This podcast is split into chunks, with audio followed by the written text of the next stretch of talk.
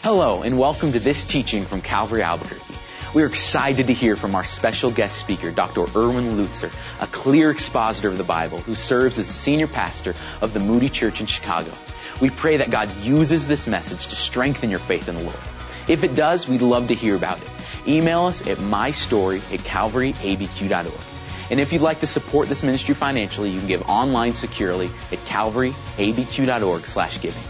Now I invite you to mark your Bibles in 1 Corinthians chapter 3 and 2 Corinthians chapter 5 as Dr. Lutzer begins the message, Your Eternal Reward, Triumph and Tears at the Judgment Seat of Christ. Good morning. Well, this is a historic week in Albuquerque. It's the Balloon Fiesta week. That's always welcome, isn't it? Isn't it great to look up and see those ornaments hanging all over our sky? So it's Balloon Fiesta week, but it's also Erwin Lutzer week. Uh, Erwin Lutzer uh, has one of the distinctive voices in the Christian world. Not only um, what he has to say, but how he says it. Uh, some people come just to hear him pronounce the word God. Um, it's just that beautiful, deep, resonating voice that he has. Erwin Lutzer is the pastor of the Moody Church in Chicago, the uh, Dwight L. Moody Memorial Church in Chicago. He's been the pastor there for well since 1980. And um, he also is heard on radio broadcasts, three different radio programs uh, in over a thousand outlets around the world and the country. His program is Running to Win. Do you hear that on uh, the radio station? Yeah, we play it every single day in on uh, K- KNKT. Also, Songs in the Night and the Moody Church Hour. He has authored over 40 books I've got some catching up to do because 40 books and every one that I've read is good. I want more. He always instructs. He goes deep. It's inspiring. He wrote a new one coming out in a couple months. I did a little endorsement for it. That is another great book. Um, uh, what he's going to share today is also summed up in a book. And I'm telling you, here's why I'm telling you this. Because after hearing this message, you're going to want more. And he wrote a book called Your Eternal Reward.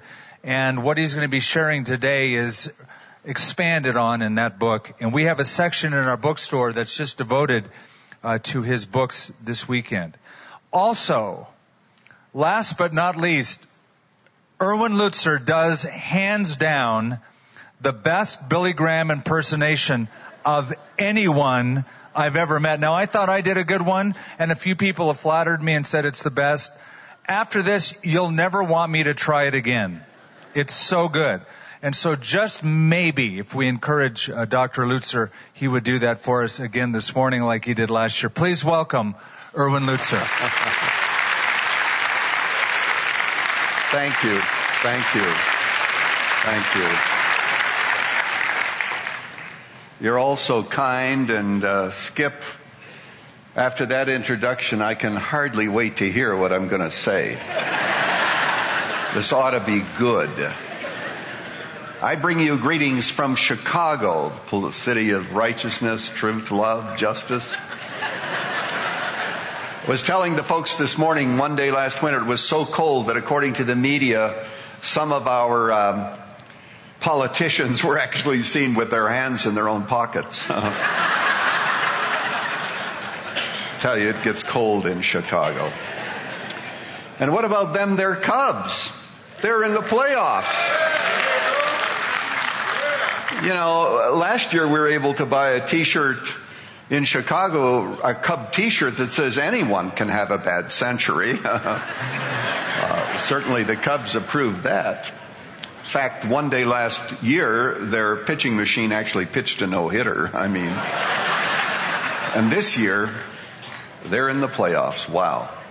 The good old Chicago Cubs. You know, you folks here in Albuquerque, you know, you're individualistic. You have your own views and there is a story about somebody who came down from Washington DC, an officer from the DEA, the Department of, uh, you know, uh, the Drug Department Enforcement Agency. And he came to one of your farmers and said, uh, I'm here to inspect your farm to see whether or not you're growing marijuana. And the farmer here in uh, New Mexico said, uh, "Sure, you can go anywhere, but do you see that field over there? That one over there? Don't go over there, but anywhere else you can go." The uh, the official pulled out his badge and said, "Look at this, DEA. I, uh, the Department of uh, Homeland Investigation and Drug Enforcement Agency. I can go anywhere I like. Government authority." Farmer, oh, okay. A few months later, that's of course exactly the field to which the official went.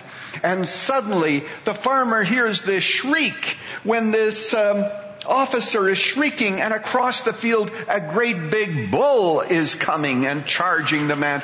And the farmer said, show him your badge. Show him your badge. Sometimes we have authority over things and sometimes we don't. I hope you get used to the Moody Church website. Go there and uh, moodymedia.org is another one of our websites where you can get books and CDs and all those other things. And also, God willing, I'm going to be leading a tour to the sites of the Reformation in June in Germany and Switzerland. Uh, some of you may be able to come with us. I've done it about a half dozen times and enjoy leading people in those parts of the world.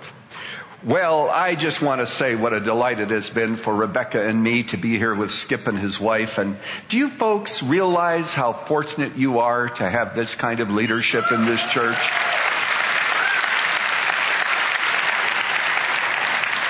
If Skip and I were closer together geographically, I think we'd be together an awful lot because we really connect. And, uh, you know, he mentioned uh, Billy Graham. Well, Billy stands six foot two in his socks. I said that to a friend of mine. He said, that's interesting. How tall is he without them?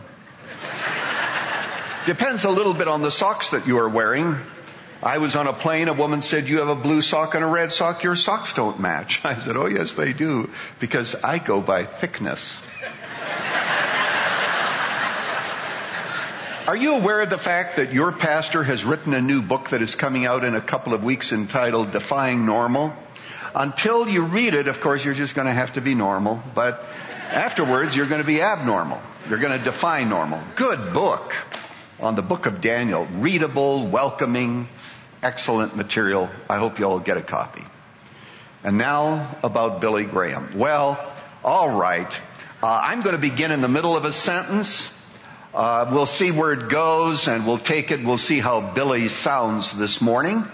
And uh, those of you who remember the great Billy Graham crusades, you'll remember this voice, won't you? The problems and the perplexities that we face as a nation seem to be almost overwhelming.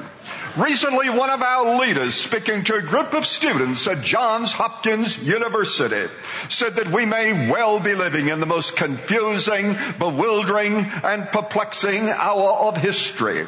All of our leaders agree that the world seems to be plunging headlong toward disaster. However, today we're here in Albuquerque, in this church founded so many years ago. I believe that in this day of intellectual, moral, and spiritual confusion, that this church can have an impact upon the entire world. Now in a moment I'm going to ask you to come, hundreds of you. You simply get up out of your seats and I want you to come. And for those of you who have joined us tonight by television, we'd like to send you some literature. We'd like to send you a book that has been a blessing to tens of thousands of people around the world, written by Pastor Skip. Just write to me, Billy Graham, Minneapolis, Minnesota. That's all the address you need, just Billy Graham, Minneapolis, Minnesota. Now until this same time next week, goodbye and may the Lord bless you real good.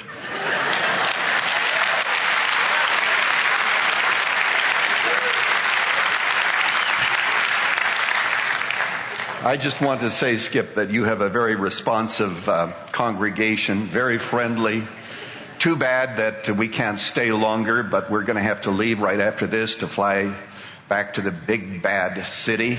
Well, good city of Chicago.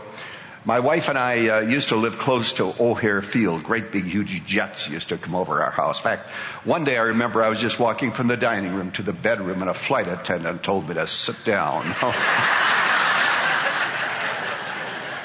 so as you think about us in Chicago, pray for us. God bless you. What a marvelous ministry God has given to you. Well, today I'm speaking on the very sobering topic of the judgment seat of Jesus Christ.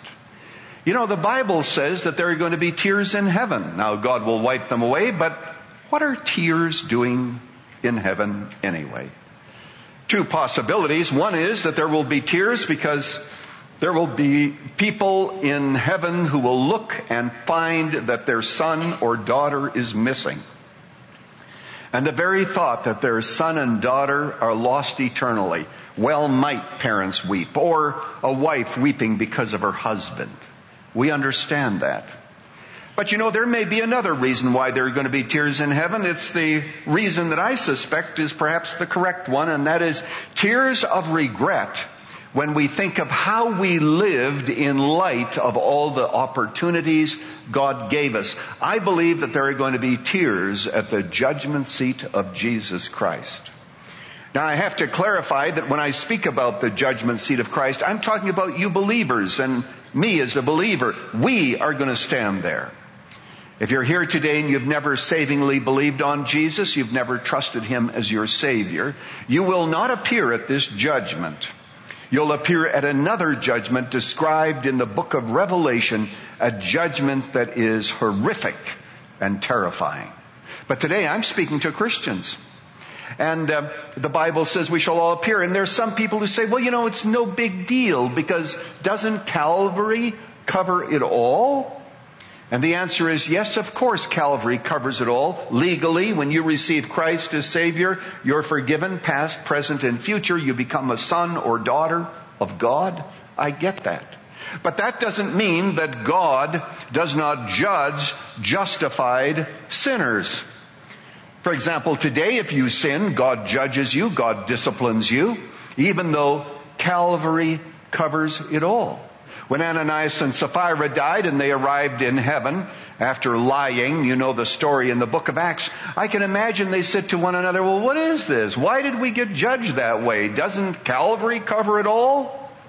Legally, yes. But still, we're going to be judged on the basis of what we did with what God gave us. And then you have those super spiritual people who say, well, you know, uh, you know, these rewards are just crowns and aren't we just going to cast our crowns before Jesus anyway? Implying it doesn't really matter how I live. Well, I don't believe that the rewards mentioned in the Bible are medallions. If we do cast our crowns before Christ, we're going to have to pick them up again because the Bible talks about those who are going to rule with Him forever and ever. I believe that rewards have to do with degrees of responsibility in the kingdom and where God is going to slot you in responsibility. One day I had a man who said, you know, I'm a Christian, but I'm backslidden. And that may apply to many of you right now. You say, well, yeah, I'm a Christian, but I, my life is all cluttered with the world and all. And he said, you know, I hope I can just get to heaven as long as I sit in the back seat. That'll be fine with me. And I said, you know, what if, to use your terminology, God wanted you in the front seat, where these folks are, but you're in the back seat because uh, you've been unfaithful to Christ, to use your analogy, and because you haven't pleased Jesus. Don't you think that would be very serious? Well, yeah, it would be. And by the way, I've got my eye on those of you in the back row over there.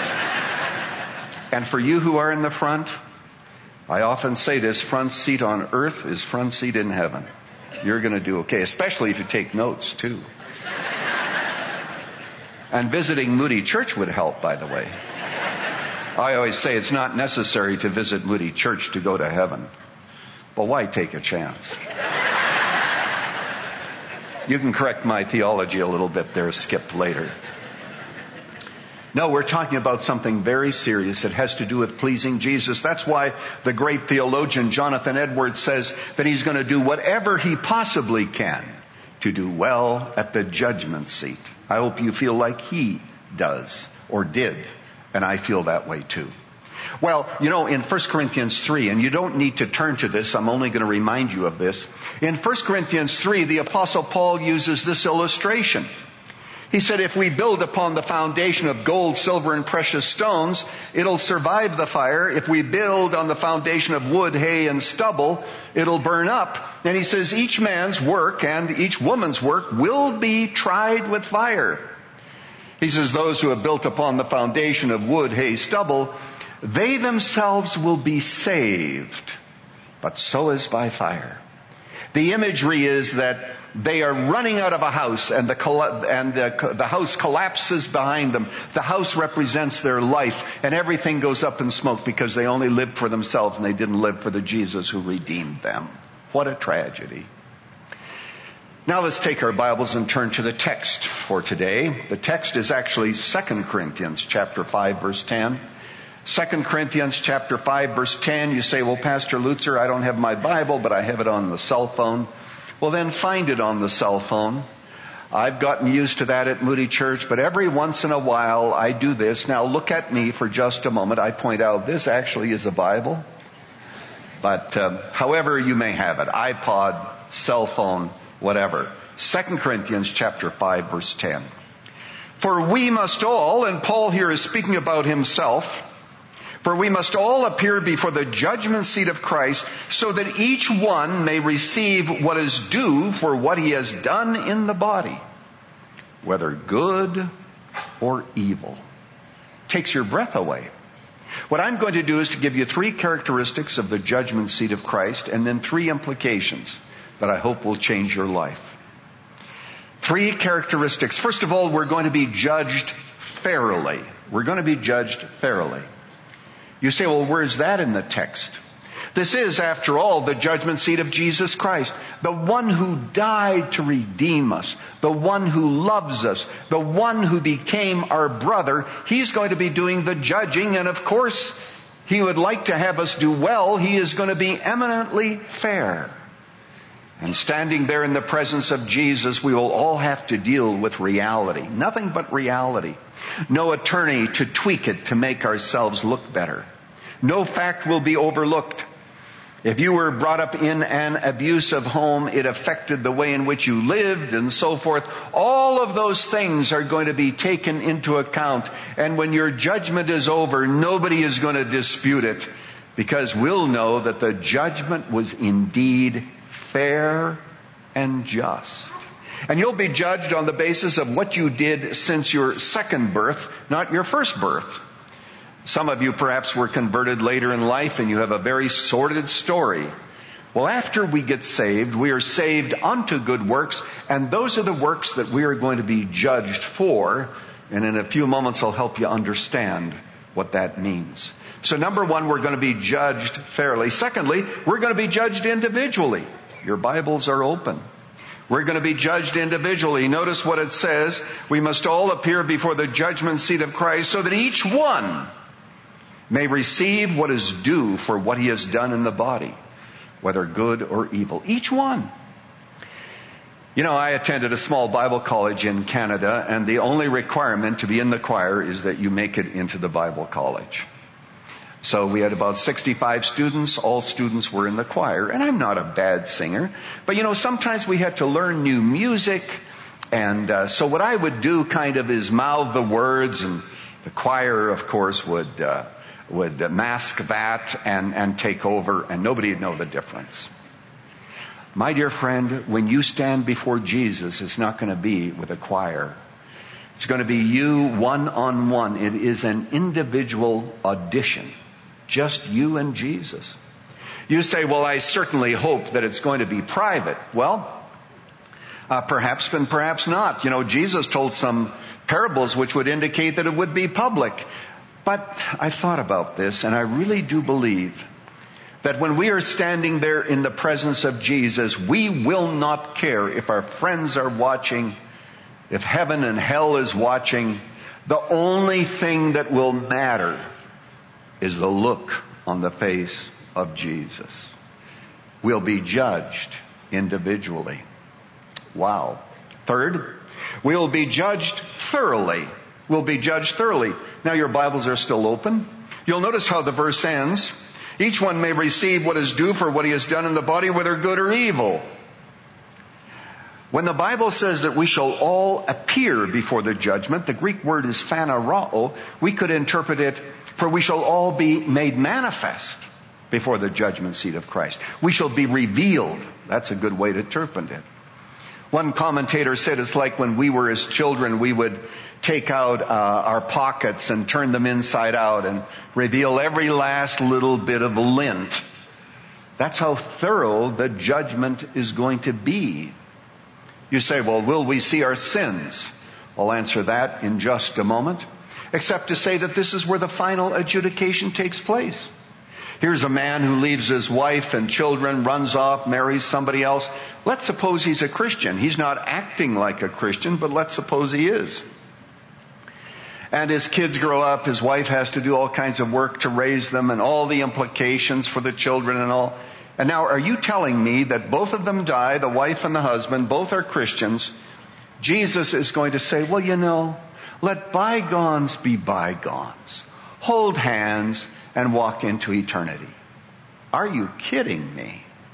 That's why the Bible says, dearly beloved, writing to Christians, do not avenge yourselves. Why? God says, I am the avenger. Paul says in 1 Corinthians chapter 4, he says, judge nothing before the time because the Lord is going to come and the Lord is going to judge. And by the way, he's going to disclose the motives of men's hearts. Can you get any more thorough than that? Wow, this is serious business. You say, uh, and by the way, the better you clean up your relationships before this time, the better, I think, less things to take care of at the judgment seat of Christ.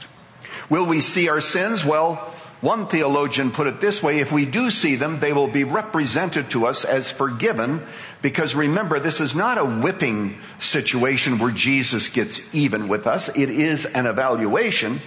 So it's not as if our sins are going to be heaped upon us. But um, I believe that at that moment, Skip, I believe that at the judgment seat of Christ, we are going to understand grace as we have never understood grace before. Because we'll see how bad our sin was. We'll see the perfection of Jesus Christ's work on the cross. And no wonder we will say, Oh, to grace, how great a debtor. Daily, forever. A debtor to God's grace. Now, I've thought about this. What if God were to do this? And I'm not saying it's the way He will, but what if he were to take everything that you and I do and turn it either into gold, silver, or precious stones, or wood, hay, and stubble? So here you would see your whole life in this great big heap before you. In fact, there's a man who had a dream like that. He saw his life with all of this material, and then it was torched. And in the dream, he saw himself when all the ashes had settled down, going through the ashes, finding little bits of gold, silver, and precious stones that he put into his tin cup. I don't know if it's going to be that way. But one way or another, the judgment will be thorough. You say, well, is Jesus going to be angry with us? I don't think he's going to be angry.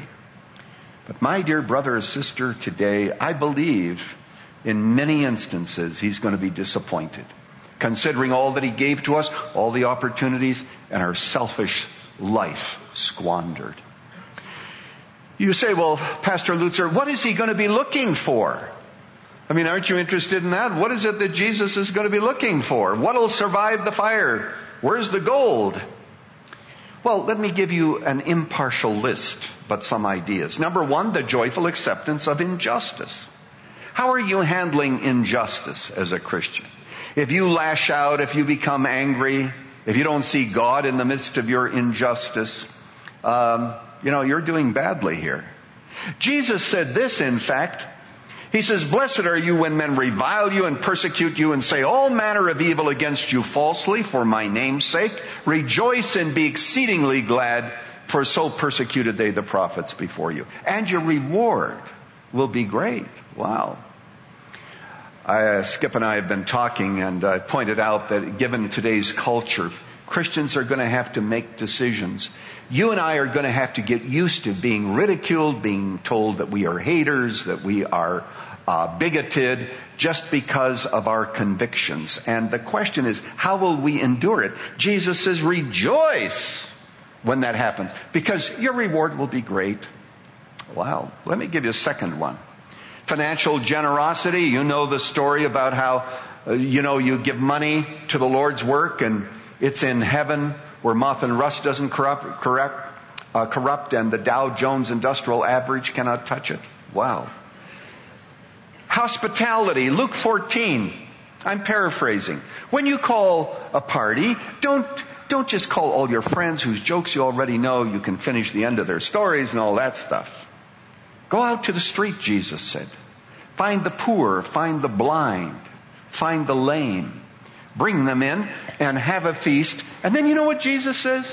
You talk about motivating people by rewards. He did it through his whole ministry. He said, you will be repaid at the resurrection of the just. Amazing how God uses rewards all throughout the New Testament as motivation. And then uh, things like your vocation, you know, uh, you don't like uh, uh, your boss. Don't don't work for your boss tomorrow because your boss is probably unfair. He doesn't pay you enough. Other people in the office are uh, chiseling things. They are manipulating behind your back. Listen, if you're going to work for him, you're going to be miserable. So here's what you do. You switch your owner. You work for Jesus. Say, Jesus, I'm coming to work today for you. I'm going to serve today as if I'm serving you, as if I'm going to get my paycheck from you. That's what it says in the book of Colossians. It even says to the slaves of that day, don't work with eye service as a man pleaser, but serve the Lord from the heart and you'll receive the reward of the inheritance. Well, we could go on, but I have to give you one more, and that is learning to love the unlovable. Anybody here, God brought somebody unlovable into your life? you say, yeah, I married the guy. And you know, this isn't Target. You don't have a return policy. You're stuck with this guy. You learn to love him. Why did Jesus bring him into your life? You've often wondered that. Well, one of the reasons may be so that you could get a reward. God says in Luke chapter 6, He says, if you love enemies, and I hope he's not your enemy, but if you learn to love those and expect nothing in return, you're going to be like your heavenly father and your reward will be great. God has given us all kinds of opportunities to get rewards. You say, well, maybe a few too many as far as we're concerned, but the simple fact is the way we live now has huge implications for the judgment seat and for eternity. Well, those are just some things Jesus is looking for. Now what I'd like to do is to give you three concluding implications. First of all, we learn that the judgment is going to be fair, it's going to be individual, it's going to be thorough, and now the life-changing implications. Number one, every day is either a plus or a minus. It's either gold, silver, precious stones, or wood, hay, stubble, or a mixture of the two. But every day, including today, you'll be making an investment that will show up in eternity. Billy Graham, who played such an inspiring role in my life and also your pastor's life, was interviewed by Diane Sawyer and she said, how would you like to be remembered? As I remember the interview, Billy didn't really answer her question. He said something else. He said, I'd like to hear well done, thou good and faithful servant. But I don't think he will, I will. And he turned away in sadness. Well, I thought the very same thing you think. First of all, humility, Billy, is good, but you're overdoing it a little bit. That's what I thought. I jokingly say that your pastor has a sermon on humility. The problem is he hasn't found a crowd big enough to preach it to. humility. But the second thought that came to my mind is this. Billy, if you're not sure you're going to do well, then what about me? And what about you? But in this regard, Billy was right. He's not going to be rewarded greatly because he preached to large crowds. That was his calling. That was his gifting. It is God who made him famous. He's going to be rewarded on the basis of the faithfulness with which he lived out his calling, what he did with what God gave him. And that's why we can say with absolute confidence that some of the people who will be rewarded the most are people whose names we have never heard. You know, there's a woman by the name of Sophie Mueller that I've been told about who, who invested her life in, I think it was South America, working there with primitive people. She wouldn't come back to America. When she ran out of money, she stayed there and worked, labored and gave people the gospel and gave her life for those people. When she returned to the United States and died, I think there were six people at her funeral. She'll be greatly rewarded at the resurrection of the just, I can assure you. I can assure you. And she'll be ahead of all the rest of us. You know, those of us in public ministry, we oftentimes get our rewards here. Jesus warned about that. Do you know what really attracts the attention of God is faithfulness in obscurity. You say, well, nobody's appreciating what I'm doing. I'm serving the Lord in obscurity. Well, if you're serving the Lord in obscurity, God says, I like that. Because you're not getting any thanks or any kudos, any encouragement now. You're doing that for me. So every day is either a plus or a minus. George Whitefield, great American evangelist, wanted to be, uh, he wanted this on his tombstone. He didn't quite get it, but it's next to his tombstone. The manner of man George Whitefield was, that day shall declare. I mean, it takes your breath away. Doesn't matter what the press said, doesn't matter what other people said, doesn't matter all the criticism that he received. The manner of man he was, that day shall declare. The manner of man your pastor Skip is. The manner of man I am, that day shall declare, because who you are in the presence of God is who you are and nothing more and nothing less. You have in the presence of God nothing to hide, nothing to lie about, nothing but reality. Who you are in the presence of God. Wow. Every day, you either are building on one foundation or another or a mixture. Second, I'm going to ask the question, what can we gain? Well, I think we can gain ruling with Christ. You know, the Bible doesn't necessarily say that every Christian gets to rule with Christ. Perhaps they do. There's a difference of opinion. But I find it interesting that ruling with Christ in the Bible is often associated with suffering. For example, Paul says, if we suffer with him, we shall reign with him. It's faithfulness that grants you that. Listen to the words of Jesus. He who overcomes, to him I shall grant to sit with me on my throne, even as I overcame and sat with my Father on his throne. Did you get that? Jesus said, if you're an overcomer, you can sit on my throne. I happen to believe that not all Christians are overcomers. What a reward for faithfulness. So we can gain ruling with Christ. What can we lose? Well, you know, I take the point of view that not all Christians will hear well done. I don't think I can think right now of anything sadder than to be in the presence of Jesus welcomed by him into heaven, but not hearing him say, well done, good and faithful servant. Not all Christians will hear that. Well, might there be tears in heaven? You know, in India, there's a story, a legend that they like to tell about a man who was riding along in his beautiful chariot, a wealthy Raja, and um, along the way there was a beggar and the beggar saw the chariot coming and so he went and stood along the side of the road with his uh, beggar's uh, bowl and uh, wondered whether or not the Raja would give him anything. To his shock and delight, the Raja got off his chariot, went and said to the beggar, Beggar, give me some of your rice. yeah. The beggar was very angry. You're the wealthy man and you want me to give you some of my rice. But he did, in his anger, he gave the wealthy Raja a grain of rice. The Raja said, beggar, give me more of your rice. By now, the beggar was absolutely furious, but he did give him a second grain of rice.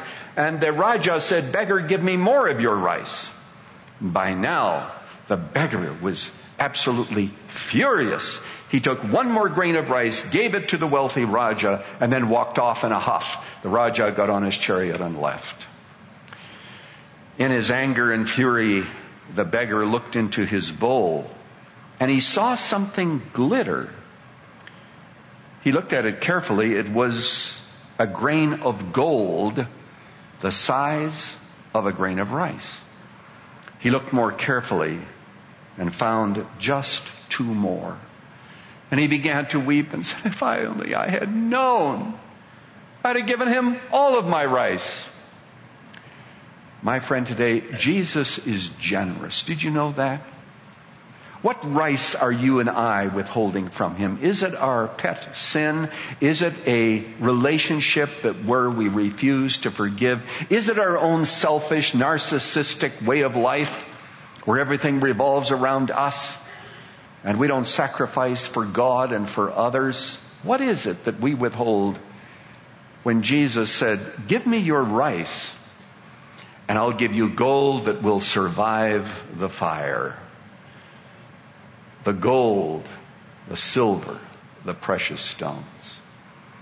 There are some of you here who've never received Christ as Savior. What I need to remind you of that when you believe on Jesus, when you trust Him and His finished work, you become a son or daughter of God. And as a result of that, you can begin the process now of serving Him. Good works don't contribute at all to your salvation. It has to be all of grace, all of Jesus. But when you belong to Him, He gives you the opportunity of you giving Him your rice in turn for His gold. What a deal. In a moment, we're going to pray. If God has talked to you, what do you need to say to God? Now, we're only going to be praying for a moment, but you can't deal with this in just a moment. Some of you ought to go home. You ought to lock the door, get on your knees, and say, God, I'm going to stay here as long as I need to take care of my need and the issues in my life that are displeasing to you. It is, after all, all about pleasing the Jesus who died for us. Let's bow together in prayer. And if God has talked to you, would you talk to God right now? And if you've never believed on Jesus as your Savior, you can trust Him even where you are. You can say, thank you, Jesus, for dying for me. And I receive your work on the cross as my substitute. I turn from my sin to you. Believe on Him and be saved. And if you are a believer, so what rice are you withholding from Jesus? You talk to Him right now.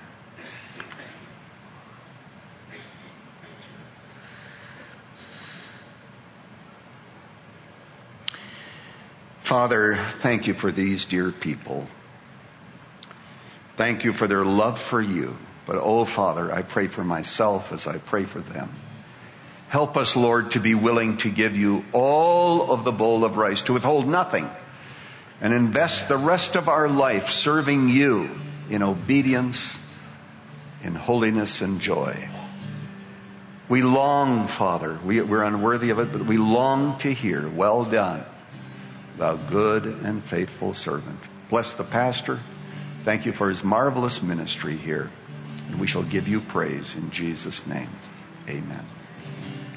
We hope you've enjoyed the special service from Calvary Albuquerque featuring our special guest speaker, Dr. Erwin Lutzer.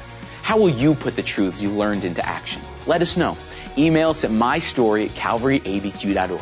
And just a reminder, you can give financially to this work at calvaryabq.org slash giving. Thank you for listening to this special message from Calvary Albuquerque.